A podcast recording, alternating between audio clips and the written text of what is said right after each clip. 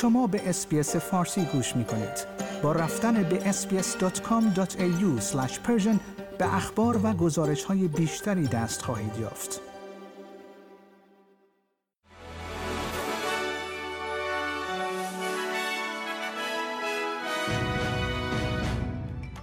درود بر شما شنوندگان عزیز، نیمه ساعت رفتم و این پادکست خبری روز جمعه 27 اکتبر است. نیروهای اسرائیلی بزرگترین حمله زمینی خود به غزه را در جریان جنگ 20 روزه خود با حماس به شکل شبانه انجام دادند. نخست وزیر بنیامین نتانیاهو میگوید که نیروهای اسرائیلی همچنان برای تهاجم کامل زمینی آماده میشوند. این در حالی است که ایالات متحده و سایر کشورها از اسرائیل خواستند تا این اتفاق به تعویق بیفتد و نگران شعله‌ور شدن درگیری‌ها در دیگر جبهه‌های خاورمیانه هستند. پنی وونگ وزیر امور خارجه درخواست سبزها برای محکوم کردن محاصره غزه توسط اسرائیل را به عنوان جنایت جنگی رد کرده است.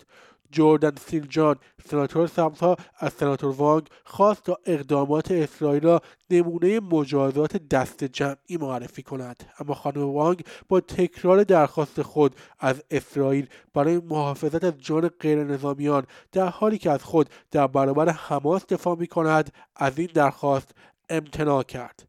لی کشیانگ نخست وزیر سابق چین در سن 68 سالگی بر اثر حمله غربی ناگهانی درگذشت. او تا ماه مارچ نخست وزیر و دومین مرد قدرتمند چین بود و درست بعد از نیمه شب جمعه جان خود را از دست داد.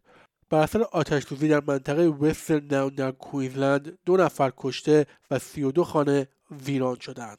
هشدار اضطراری برای آتش‌سوزی بزرگ و سریع در نزدیکی کوه عیسی در شمال کوینزلند صادر شده است و از مردم این منطقه خواسته شده که فعلا آنجا را ترک کنند.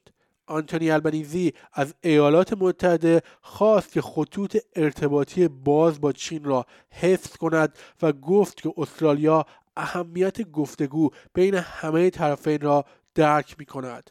نخست وزیر روز پنجشنبه در یک نهار دولتی که با میزبانی مشترک کاملا هریس معاون رئیس جمهور ایالات متحده و آنتونی بلینکن وزیر امور خارجه همزمان با پایان سفرش به واشنگتن انجام شد سخنرانی کرد.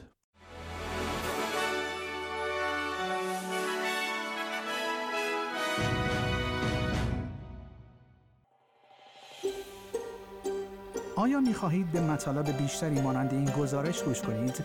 به ما از طریق اپل پادکست، گوگل پادکست، اسپاتیفای یا هر جای دیگری که پادکست‌های خود را از آن می‌گیرید گوش کنید.